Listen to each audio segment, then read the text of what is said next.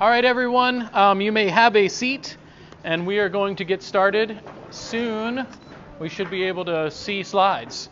Um, if you all would, turn with me to 1 Peter. And as you turn, I'm going to remind you of what we talked about last month. Now, I always have to acknowledge. Actually, you know what? First, let's go to John 4. I'm sorry, I told you in the wrong order. That's good. Uh, headed to John 4 first. Um, can you all hear me in the back if I talk like this? Little rough. Little rough? All right, I'll grab microphone.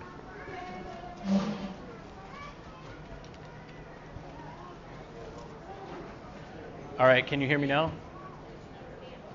Perfect, thank you. Are we good? Can you all hear me okay? Wonderful. All right. Uh, so if you would, turn with me to John 4. And um, I will begin here. As we do, I always need to acknowledge. Thank you, brother. We good? I always need to acknowledge that what we do on First Sunday is distinct from what we do just about any other day, day of the week, any other Sunday of the month. And the idea in First Sunday, do I have enough cord to go over here? Oh, perfect. Thank you. Uh, the idea of First Sunday is we take a doctrine that we need to make sure our church is familiar with and I will teach on that doctrine. And in the process, we address several passages because what we want to do is address the whole counsel of Scripture on that topic to give us the best understanding of it possible. You all know that this is still exegetical teaching, but it is in a more systematic approach. As opposed to what we do normally on every other Sunday, where we are going chapter by chapter through Scripture. And I always like to acknowledge that because well, the fact is, what we do on First Sunday moves at a different pace. So you will remember last First Sunday, we talked about the idea of worship, and we cited this passage in John 4. So if you will read with me, Jesus said to her, starting in verse 21, Woman, believe me, the hour is coming when neither on this mountain nor in Jerusalem will you worship the Father. You worship what you do not know, we worship what we know, for salvation is from the Jews. But the hour is coming and is now here when the true worshippers will worship the Father in spirit and truth. For the Father is seeking such people to worship him. God is spirit, and those who worship him must also worship in spirit and in truth. The woman said to him, I know that the Messiah is coming, he who is called the Christ. When he comes, he will tell us all things. Jesus said to her, I who speak to you am he. Now, this is critical for our understanding of worship because two criteria are mentioned here. Now, first, maybe even more important, is that the focus is also that Jesus is the Messiah and that he is the one who it says will tell us all things. Like, so what we need to know, Jesus will provide it for us. But he gives these two criteria for faithful worship. He says it must be done in spirit and in truth. Now, he doesn't give us a huge explanation here as to what this means, but as we studied last week, or last month, we understood that when we talk about in spirit, it seems to clearly identify one who truly loves God.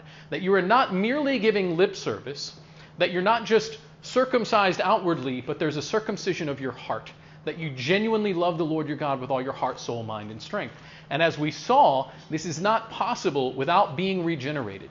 You must be born again in order to love God in this way. And so we talked about worship in spirit and truth, well, the first step is that you must be spiritually alive. And every person other than Christ is born dead in sin and must be born again, must be regenerated. And so we talked about you need to be regenerated so that your spirit is alive, and then you must worship Him in all that your life is. You're supposed to delight in Him. So that was spirit. Second, it talks about in truth. In other words, we don't get to decide what kind of God we worship or how we worship him, that he is God. He has clearly communicated to us who he is in his revelation and how he is to be worshiped. So I must worship in spirit. My heart has to be in it. My spirit needs to be alive, regenerated, loving him. And then I need to do it in accordance with what he has commanded and who he has revealed himself to be. I don't get to make up the God of my own making and worship him. I have to worship God as he is. Everybody with me? So this is worship, and this should be understood to be the framework that's under everything else we talk about in this series. Cool? Um, awesome. Here we go. So, with this in mind, the understanding is if I am spiritually alive and I am worshiping Him in spirit and in truth, then I have this continual sense in which I am to some degree offering worship to God. And so I want to bring attention. I always like to sneak in a little bit of Latin and Greek when I can, partially because I want you to know these terms when they're used in other settings, and partially because it's just cool. Um, so this phrase, the coram deo, means before the face of God. And it's, the, it's from the Latin Vulgate translation of Psalm 56:13.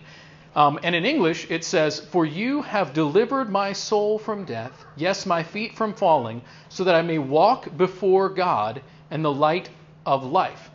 Now, the idea here is I, in my walking before God, I am standing, I'm acting, I'm living my life in front of Him, knowing that He's paying attention to everything I'm doing.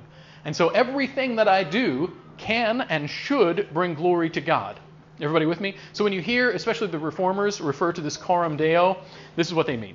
Um, you don't have to know the Latin. What you do have to know is that you should constantly be living as if God is watching and is to be delighting in all that you do. So, as we're today going to focus on studying corporate worship, what we first want to understand is that individually, I should be worshiping God in all the things that I'm doing.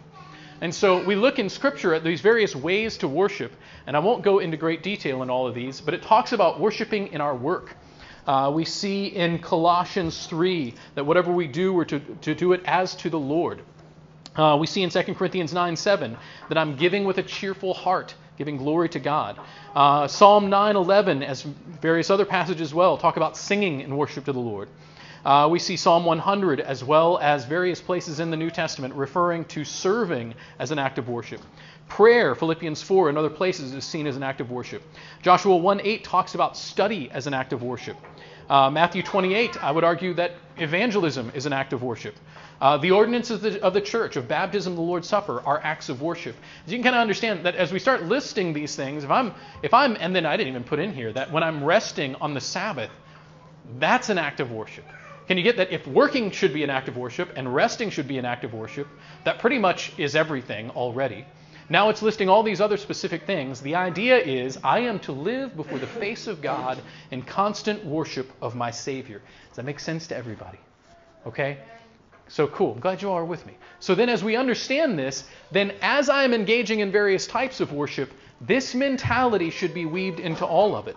And so we say often, now this, I'm going to provide some categories here that are simply for our terminology. We could point to scripture that says, yes, yes, should be doing this. But just for the sake of simplicity of understanding, you will hear us often talk about Lord's Day gathering and that we worship together right here on Sunday, the Lord's Day, and that that is seen as corporate worship and it is a uniquely important thing that we're to do. And so I should be living before the face of God, providing glory to God when we gather together. But we would also acknowledge that we see in Deuteronomy 6 that parents are supposed to equip their children. And there seems to be this idea that in the family, we also see it throughout church history, that the family had a place of worship, that you as a father would lead the family in worship and equipping, and that that was a second kind of community, different than the corporate worship, but there's a second kind of nucleus of worship that's supposed to happen there. Of course, we've already acknowledged individual worship, and then I would say in its different place, we see what we're commanded to disciple one another. And I would say this is distinct from a corporate worship, but certainly if I'm obeying God's commands, there's a fact in which, as I'm making disciples, I'm giving Him glory. And so when we talk about worship in these different settings, we are primarily speaking of corporate worship. But the idea is, I better be doing these things both individually and in my family, and I should be equipping others to do the same. Everybody with me? Cool. So now to 1 Peter chapter 2. Um, we're going to essentially go through and address some principles of worship, and I, I almost, I probably for, I ask for forgiveness too much on this because it's not wrong, but I recognize that we're packing in a lot of information on First Sunday, and I appreciate you hanging with me. Um, but this first principle we're going to address is the idea of the priesthood and the stonehood of all believers. We'll talk about what that means in a second. But it comes here from 1 Peter chapter 2. We're going to begin in verse 4. And actually, I'm going to pray because that was, I'm still in my intro. And uh, I'm going to pray for you all because I'm not even halfway through my intro. Now, once the intro is done, the sermon goes really fast. Um, Lord, I am asking that you would be with us today. anoint the words that I speak, and illuminate the Word of God to us that we would have understanding. And God, as we try to get a, a broad picture of what you have commanded for your church in corporate worship, God, we recognize that this is very important. And so we ask that you would illuminate the word, that you would anoint me, and then that also your Holy Spirit would work in us to have listening ears. Um, that then we would obey you, uh, because what you are commanding us to do is actually a joyful thing. It is a beautiful and wonderful thing that we get to be benefiting from. So receive glory in this time. In Christ's name, amen. All right, so 1 Peter chapter 2, beginning in verse 4. Peter is writing to the church that's spread out. And I will acknowledge right now that there are those in one camp that say, oh no, he's only writing to Jewish believers. I do not believe that the evidence is that he is only writing to the Jews. Uh, his language seems to indicate that he is writing to the church scattered abroad, and he uses exile language to refer to the faithful believers. And so here in 1 Peter chapter 2, he says this As you come to him, that is to Christ, a living stone rejected by men, but in the sight of God chosen and precious. You yourselves, like living stones, are being built up as a spiritual house to be a holy priesthood to offer spiritual sacrifices acceptable to God through Jesus Christ. I'm going to point out a few key things here. He's referring to the, the fact that Jesus Christ himself is a living stone. And that living stone has been rejected by men, but chosen by God and precious. And he says, similarly, you are also, the you faithful believers, are also living stones. Um, have we heard this language maybe a couple of other times in Scripture, this idea of living stones? It's kind of an odd language, isn't it? Like, we don't normally think of stones as living, and so this language is intriguing. But he says, Jesus was this living stone. You are living stones. And it says, you are to be built up as a spiritual house to be a holy priesthood, and then you're, you're going to, as priests in this temple, you are to offer sacrifices acceptable to God through Jesus Christ, which indicates that the only way that these sacrifices are acceptable to God is through Christ. And his atoning work is what makes them valuable. Otherwise, they're not at all. But these two languages or two terminologies that he's using here are a priesthood and living stones. Well, we're going to read on just a little bit. I'm going to skip down to verse 9, where he uses similar language again. And he says, For you are a cho- but you are a chosen race, a royal priesthood, a holy nation, a people for his own possession, that you may proclaim the excellencies of him who called you out of darkness into marvelous light. Understand the implication here. This is language that we saw in Exodus for the people of God. And he's using that language now for the church to say, You are a chosen nation, a royal priesthood. You are the people of God, and you have been chosen to represent God to the nations, much like Israel was to be. And now, as you're doing this, you are offering up these spiritual sacrifices and proclaiming, what does it say? Uh, proclaim the excellencies of Him who called you out of darkness into marvelous light. I am supposed to give glory in this sense. So, key principle that we're going to begin with as we understand worship is what I would call the priesthood and templehood of all believers. I made up the templehood thing because I don't know a good word. Living stoneness of all believers. Uh, but there's there's two key things that come about in this. One is temple stones have to be together. The implication is if I am a stone in the temple, I am a part of the spiritual household that is being built up. And so I should be together with the saints.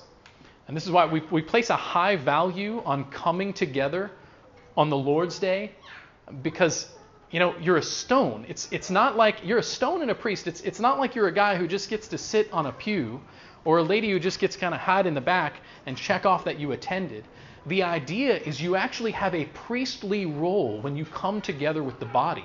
Not just that but you're part of the temple itself. And in the same way that it would be a very odd thing to step into a physical temple and have stones missing here and there, the implication is that, like, you, you really should come together as a body. And more than that, once you're here, you are the priest serving under our great high priest to accomplish this servanthood task of ministering to the other saints. Really, is this making sense to everybody? he's not pulling punches. He's saying very clearly that, like, you're living stones being built up into this temple, and you are the priests that come together to do this spiritual sacrifice. So hopefully, the, the next thing that we should do then is say, like, well, what, what are these sacrifices? Anybody know what the Old Testament priests would do in sacrifice? Anybody have any idea what that was? What, in, what that involved? What's that? There's burnt offerings. There was different other things. Yeah, yeah. You sacrifice then was very much a pointing forward to Christ. We recognized from earlier in Hebrews um, that man, you know, those the blood of goats and, and lambs was not going to save anybody. It was simply an act of faith pointing forward to Christ, whose atoning work was perfect. So similarly, our sacrifices should point to Christ, similar to the way those did, although we're not we're not sacrificing lambs and goats, right? Because the perfect sacrifices come. Here's what we can see in Scripture about the reference to our sacrifices. First, we go to Romans 12:1, where he says, "I appeal to you therefore, brothers, by the mercies of God, to present your bodies as a living sacrifice, holy and acceptable to God, which is your spiritual worship." Interesting, because the language here then is that I am giving the whole of myself as an act of worship, that I am serving God with my body. And I would say we're like, well, that's kind of weird. Like, what, what does that look like? I want to think of all the things in the New Testament we're commanded to do to edify the other believers. We think of the gifts of the Spirit being in operation. We think of hospitality and servanthood. We think of mercy showing. We think of teaching and all of these other things that seem to be built into what we do when we come together. And so I would say that when you are here together, and just like we did a little while ago, when someone is confessing sin to you, and you say, Receive God's grace. He's faithful and just to forgive you. You are serving in a priestly role. And even such a meager thing as saying those words with your lips is part of offering yourself as a living sacrifice. Similarly, when, uh, as my wife did this morning, gets up a little bit early and is making monkey bread to bring to the saints together to share in food, or when some of you are making the delicious, what is it, uh, biscuits and gravy, that in a very similar sense, you are serving with your body. You are waking up, and it might seem meager, it might seem simple, but those tiny things, some of them bigger things than others, um, when you gather early, when the courses come early to set up the room and open up the building, um, or also when a brother or sister is weeping in grief, and you stand with them in comfort, and you offer mercy showing, uh, when you offer hospitality, uh, when a faithful brother offers a loving rebuke, you are offering, you are functioning in this role as a biblical New Testament priest, and you are pointing them to the atoning work of Christ in the proclamation of the gospel. And each one of these things is a powerful and useful thing that I would argue is, at least in part, part of this offering up our bodies as a living sacrifice. Now, I would say that that living sacrifice goes to much greater depths that if the whole of my being belongs to God, that I'm willing to lay myself down for Him. I am willing to serve in every way. I sacrifice. I, I, discipline my body. And I would say it goes much further than these things, but in the context of the body of Christ, I'm serving others, and that's part of why I'm here. Second, so notice that that offering our, our sacrifice of ourselves is not just to one another, but obviously ultimately to God. But then we also see in Hebrews 13 it says, Through him, then, let us continually offer up a sacrifice of praise to God, that is the fruit of lips that acknowledge his name. So notice, there's a certain sense in which we're sacrificing by loving one another and ministering to one another. There's another sense in which, as we offer up praises, that these are sacrifices of praise. And so, if I'm comparing Scripture with Scripture and I'm acknowledging that we're to be priests offering up spiritual sacrifices, and if we're commanded in these other places in Scripture to offer up our bodies as a living sacrifice and praises as a sacrifice, Best I can guess is those sure seem to be the things we're to be doing. I think we could go into much greater detail, but that first principle then is the priesthood and templehood of believers, and it requires that we gather together. So if I would look very briefly here at Hebrews chapter 10, starting in verse 19, he says, Therefore, brothers, since we have confidence to enter the holy places by the blood of Jesus. By the way, what kind of language is that? Where have we seen holy places in Scripture? Holy of holies. Yeah, this is again language of priesthood. says, Therefore, brothers, since we have, con- uh, we have confidence to enter into the holy places by the blood of Jesus, by the new and living way that he opened through us, the curtain, that is, through his flesh. And since we have a great high priest over the house of God, let us draw near with a true heart in full assurance of faith, with our hearts sprinkled clean from an evil conscience, and our bodies washed with pure water. Brothers and sisters, this is all atonement language and priestly cleanliness language. Verse 23 Let us hold fast to the confession of our hope without wavering, for he who promised is faithful. And let us consider how to stir one another to love and good works, not neglecting to meet together as is the habit of some, but encouraging one another, and all the more as you see the day drawing near. Um, the idea is since we have this great high priest that has made us clean and made us holy, we can enter in to the holy places where the Holy Spirit resides in the temple of God's people, and we can do the work that He has commanded us to do. And so gathering together is critical, stirring one another toward love and good works is critical, and then holding to this confession of our hope is a critical, critical aspect of this gathering together. What is the confession of our hope, brothers and sisters? The gospel. Yeah. Right on. So there was this idea in which I better come together to proclaim the good news, to offer spiritual sacrifices, to be together with the saints, so that we would hold fast to the truth and spur one another onto love and good works. So now that my intro is done, uh, let us talk about what is to be done in corporate worship.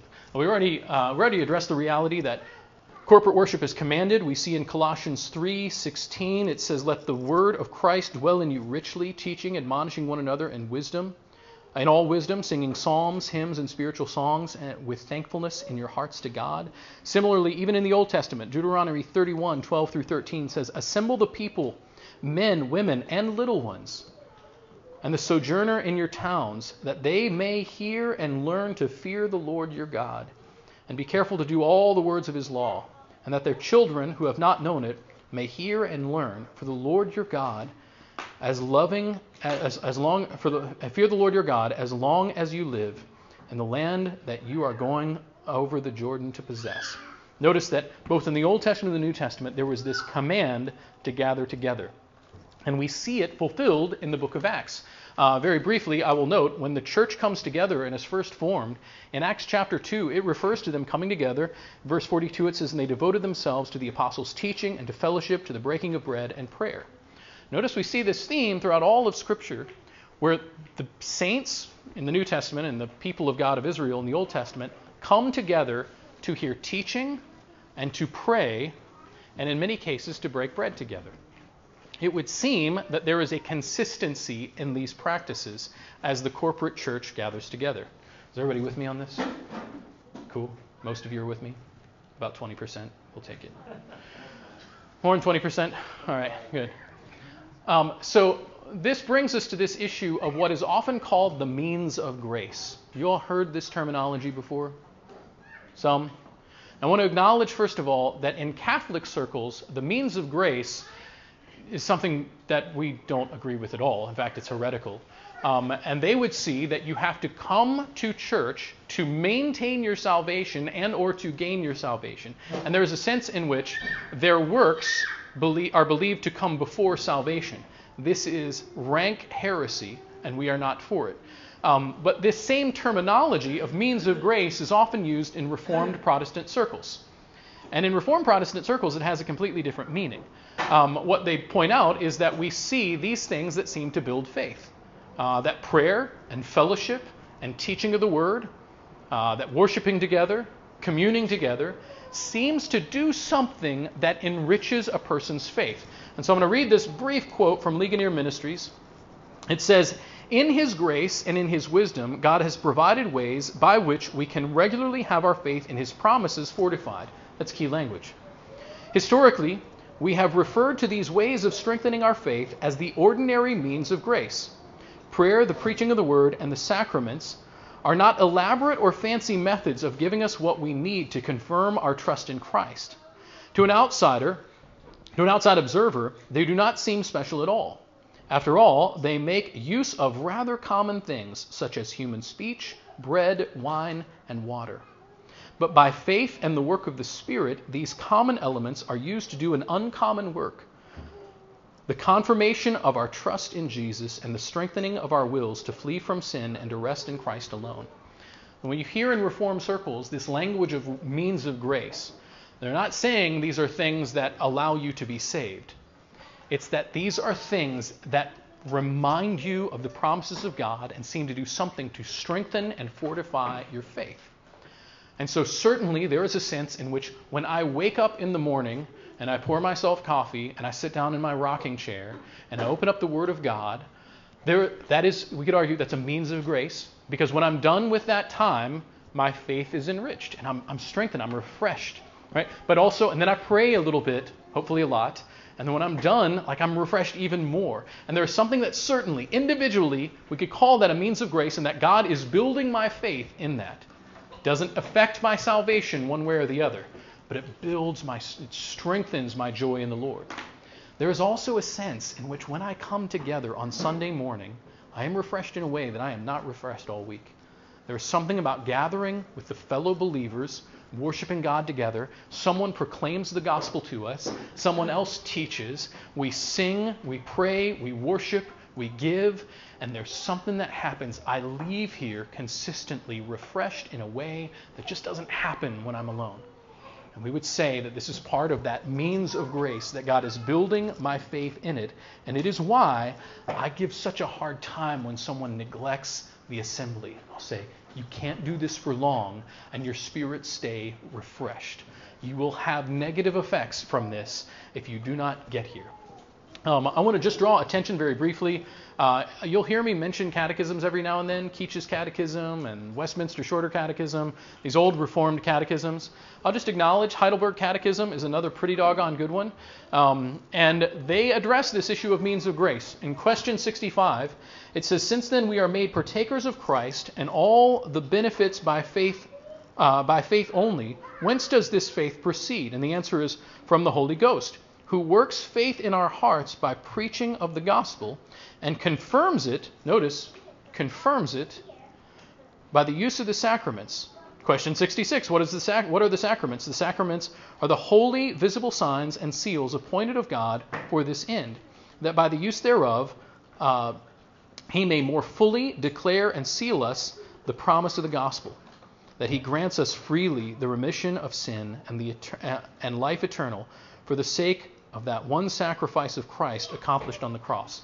Notice there's a clarification here that's like, this isn't making you any more saved. It's simply confirming and reminding the salvation that you already have.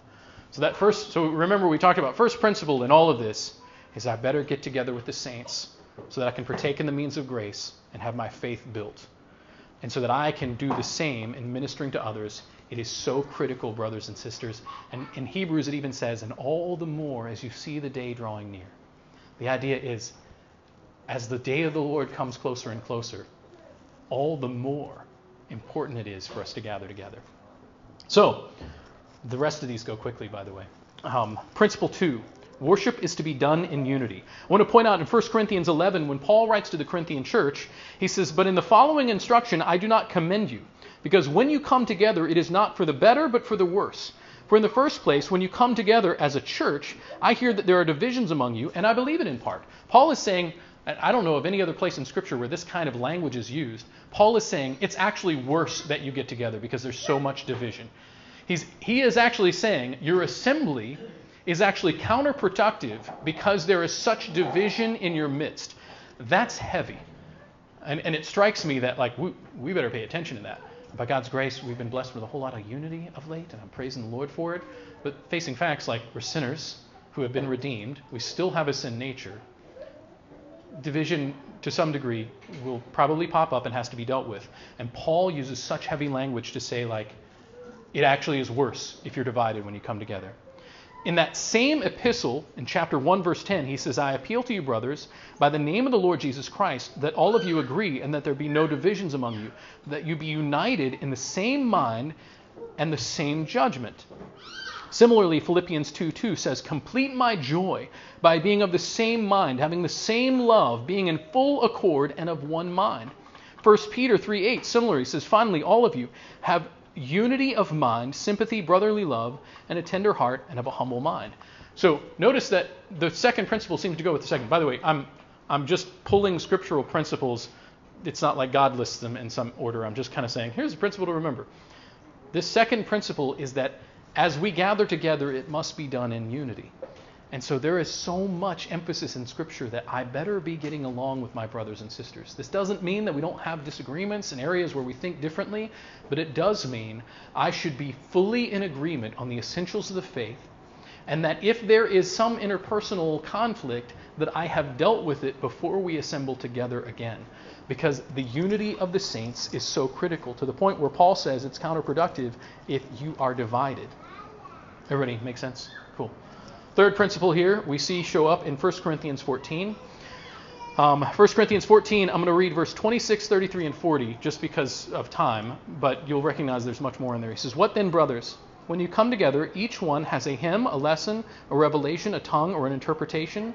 Let all things be done for building up. Now, why do you think Paul's mentioning that? He's, he's affirming. He's like, okay, everybody, you got everybody shows up with something to do. Um, let all things be done with, with for the building up. Why does he need to mention that here? Why does he need to mention that the things need to be done for the building up of the saints? Nature, uh, to tear down. Nature to tear down, yeah. Or, or even to maybe build ourselves up as opposed to the others. And so the idea is everything that I'm doing in the assembly should be done for edifying the saints and the implication is also for the obviously for the glory of God. And so he's mentioning these things, and he's kind of subtly. He's not saying, "Well, you shouldn't be doing all this stuff." He's just saying, like, he's clearly questioning the intentions among it. And then he gives, by the way, some very clear instructions for order, uh, related to prophets, related to uh, speaking in tongues and interpreters. Um, he's giving this very clear. He's like, "You better have order." Verse 33, then, he says, For God is not a God of confusion, but of peace. And so notice that he appeals then, second, to the character of God. The very nature of God is that he is a God of order. He is not a God of confusion. Now, I always like to draw a distinction between confusion and just not understanding yet. There are certain things about God that are, are we're learning still. And we can understand, like, I, I haven't figured this out yet. I'm, I'm, not, I don't understand it fully. But that's different from confusion. Confusion is when there is a disorder, and I don't know what's going on, and it doesn't make any sense. And, and I'm actually left there kind of feeling kind of fuzzy. And so he's saying, Paul is saying, God is a God of order. And if we are going to worship a God of order, we better do it with order. And if I'm not doing it with order, and there is confusion, meaning there are contradictory or confusing things, or it's just a big jumbled mess, the subtle implication is that if, if God is a God of order, this can't be coming from him, and so it's coming from some other source. That, that's concerning. Um, more on that in a second. And then he gives some more instructions on order. And then in verse 40, he says, But all things should be done decently and in order. So God is a God of peace, He's a God of clarity, He's a God of order. I better be following along in that. And so I just need to make a little side note related to this and address four different practices of worship uh, that are common in various churches. The one, and I'm going to put these in order from, I would argue, from worst to best. The one would be called syncretism. Anybody heard the term syncretism before? Syncretism is when pagan or non Christian practices of worship uh, or religious practices such as that are weaved into Christian worship um, syncretism in that you have more than one happening. Uh, an example of this, we get a picture of like the Pope, who is a pagan leader, and he's with some other pagan leaders. And the idea is that they're trying to weave together these practices of paganism into Christianity. That is wicked. Don't ever do that. Um, I would say we see this in things like Santeria. You guys have ever heard of Santeria? No? It's like it tends to come up in uh, Central American countries where there's this occultic practices of witchcraft that they've weaved into certain Catholicism. Actually, in a lot of Catholic regions, you will see that the Catholic Church had a way of trying to kind of syncretize and like, well, you're already doing this, so let's just weave that in with what we're doing, and so you can kind of just keep doing what you're doing, but also you're with us. Um, it's sinful and it's bad. Unfortunately, what we're seeing right now is some churches are implementing this, even ones that would call themselves evangelical. Um, you have churches that have engaged in some form of divination. I mean, that's wicked. Like God's commanded to not do this pagan act, and you're trying to weave it into worship. If you're using tarot cards and calling it Christian, you're, you're actually engaging in paganism, and this is arguably more offensive. Um, I would also, this makes people mad every now and then, but the use of the Enneagram the Enneagram is not a good thing. It comes out of New Age paganism. Uh, it is not merely a personality test. It is rooted in some really bad practices, and you might not know all those things, but when you bring that into worship, and when a pastor does a sermon series on the Enneagram and he abandons the text of Scripture, that's syncretism, and it's wicked. Little side note: I'm not like bringing a hard hammer if you uh, have used the Enneagram, but I would caution you. Um, there's there's not good things related to it, and it certainly shouldn't be brought into worship when God has given us commands on how He's to be worshiped. So syncretism would kind of be like the worst. And then we would also have what would be called unprincipled worship. And this would be worship that nobody's really thought it through. You know, they're, they're you know, we, we hem haw and we talk around and we never get to the teaching of the word. Uh, or, or maybe it's just that we just let anything happen and somebody has a weird prophecy and nobody comes in to say, wait a minute, that's not biblical. Um, and, you know, we, unprincipled would just be kind of a free for all. And maybe they're not weaving in any kind of paganism, but it's like there's not principle in here. It's confusing, it's lacking peace, and it's not honoring the God of order who has commanded us how to worship. A third form, a third principle of worship is what is called the normative principle. And it was one of two that came out of the time of the Reformation. The normative principle essentially says if it is not specifically condemned in Scripture, it can be part of worship. And so you see this often, and this is, you'll see, normative principle is where I'm like, okay, this can be okay. It might not be what I recommend, but it can be okay. The normative principle, you'll see in a lot of Lutheran churches, where they'll say, yeah, we know that this is not in the Bible, this thing that we're doing. It was part of the Catholic Church, but it's tradition. It's not anti Bible. The Bible doesn't say not to do this, so we make this part of our worship practices. Um, and it was actually Martin Luther kind of pushed that. He pushed the normative principle. And I would actually argue you see this in a lot of evangelical churches where we say, you know, we've got this light show, we've got this smoke machine, and it's cool, and we like this. Normative principle, man, God's not against this, so it must be okay. And I would say, I'm cautious about it. I, I wouldn't call it heresy, but I would be like, we should be careful. Um, but normative principle, we got good, faithful brothers and sisters who apply the normative principle, even if they don't know that's what they apply. Have you guys heard of this? Yes, no? All right. Then we have what is called the regulative principle. I know I'm going into a lot of church history stuff, but this is important. And the regulative principle uh, was the strongest in the Reformation. And the idea was let's not do anything that God has not commanded in worship. And so they begin with what has God commanded, and anything else, it might be bad, it might be good, but we'd rather just be really cautious. And a lot of times when people think regulative principle, they think high church. They think of like the Anglican churches that are super ordered. Anglican churches generally are probably closer to normative principle. High church does not mean regulative principle. It can. Regulative principle is I don't want to do anything in worship that could in any way compromise someone's convictions. So I want to keep the worship as simple and clear as possible and as associated with the commands of God as possible. And I would say this is where we lean towards as a church. Now, there are degrees of regulative principle to the point where some are like, well, we will only sing psalms, and there's no hymns allowed and no contemporary worship allowed because God doesn't specifically say those words in Scripture. And some guys do that, and I'm like, okay, praise the Lord, you want to do that? That's okay. I think we have a case for psalms, hymns, and spiritual songs. But this would be normative principle, and it's where we seek to be as a church. Everybody with me? Cool. Any questions on that, by the way, before we move on? All right. So, fourth principle here. We already addressed this, but I just want to make it very specific. 1 Corinthians 14 26, uh, the very last part of it says, Let all things be done for building up. The purpose of this ministry work on Sunday that we do with one another is that the body of Christ is built up to God's glory. And so, as I'm coming together with the saints, if I am engaging in something that is not specifically for the purpose of bringing God glory through blessing the other believers, then I should check myself. If I'm really loving uh, doing solo music because I, I like for everybody to hear my voice, I'm getting into a dangerous area. if I really love the attention of preaching, I could get into a real dangerous area. My intention has to be for the edification of the saints. And a little side note um, it's really easy when you're preaching to say, I'm going to do this fun, cool story. I'm going to tell a little bit about my life. And I'm going to tell this fun thing and this joke. And then you get this attention. And you're like, but I, I have to do that to get everybody interested. And then once they're interested, then I'll give them some scripture.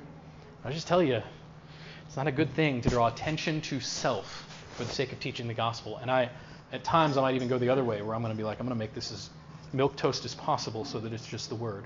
But let me just tell you, brothers and sisters, what we do should be for the building up of one another. If I can't leave here knowing that I have somehow edified the church, even if it's simply an encouraging word to a brother, even if it's praying for a sister, even if it's some small thing, I should think of what am I doing, even in my presence, to build up the church. Fifth principle, uh, we don't have to take too much time on this, but that it is to take communion with consideration.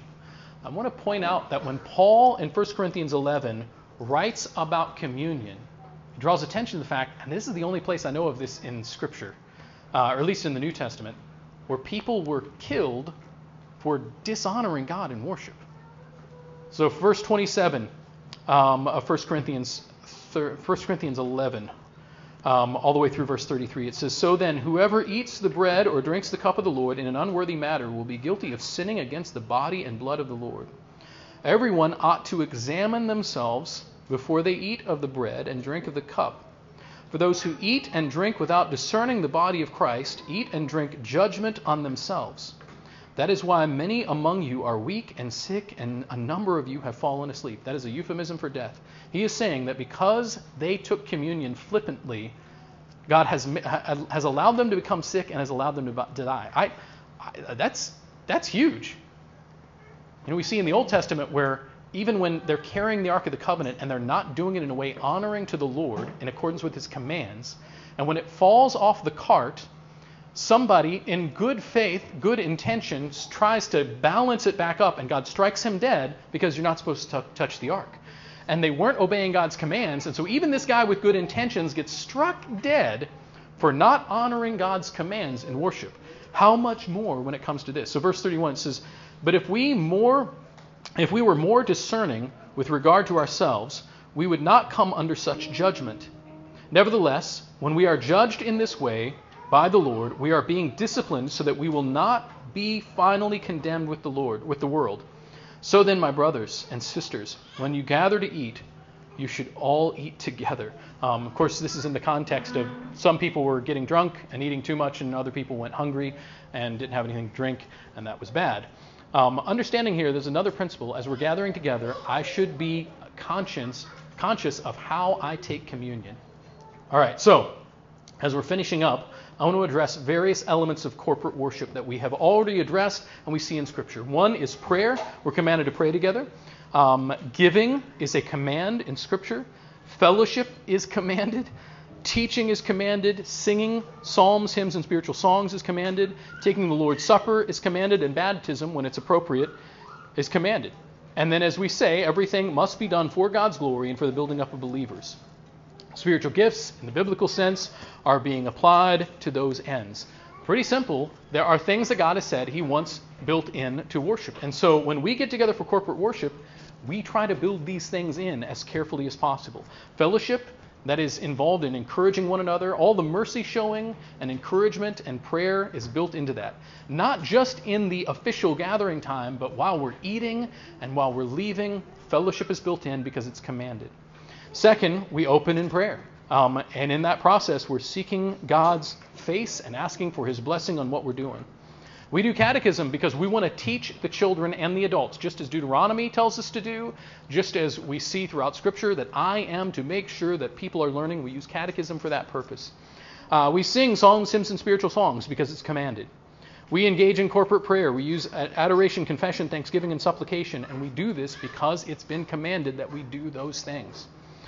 Similarly, we teach generally chapter by chapter through Scripture. We do that because God has commanded it and that it builds faith in the saints. We proclaim the gospel because, remember, Hebrews 10 says we are to hold fast to the confession of our hope. So every time we come together, we proclaim the gospel. We have baptism when somebody comes to Christ, and we give for the sake of God's glory. This is what we do, brothers and sisters. And I recognize this is a really flat, basic way to go through all of these things, but I felt that it was very important for us to understand here is what we do in corporate worship and why is it is so important. It's because God has commanded these things. And it is no small thing for us to come together and worship the God of creation. So, as we close, I'm going to read just from Colossians 3 14 through 17. Actually, we'll begin in verse 12. It says, Put, then, uh, put on then as God's chosen ones, holy and beloved, compassionate hearts, kindness, humility, meekness, and patience, bearing with one another, and if one has a complaint against another, forgiving each other. As the Lord has forgiven you, so also you must forgive. And above all these, put on love, which binds everything together in perfect harmony. And let the peace of God rule in your hearts, to which indeed you were called in one body, and be thankful. Let the word of Christ dwell in you richly, teaching and admonishing one another in all wisdom, singing psalms, hymns, and spiritual songs with thankfulness in your hearts to God. And whatever you do, in word or in deed, do everything in the name of the Lord Jesus, giving thanks to God the Father through him. Uh, Lord, may we live in obedience to this as we gather together. God, we have been blessed with so much joy and fellowship. And um, we recognize we are imperfect people coming together. Uh, but Lord, we ask that we would put on love, that we would admonish one another, we would encourage one another, we would hear the word taught, we would sing, and we would give you glory in everything, that you would build up your church for your glory. We ask all this in Christ's name. Amen. And Brian, you're on for gospel? Yep.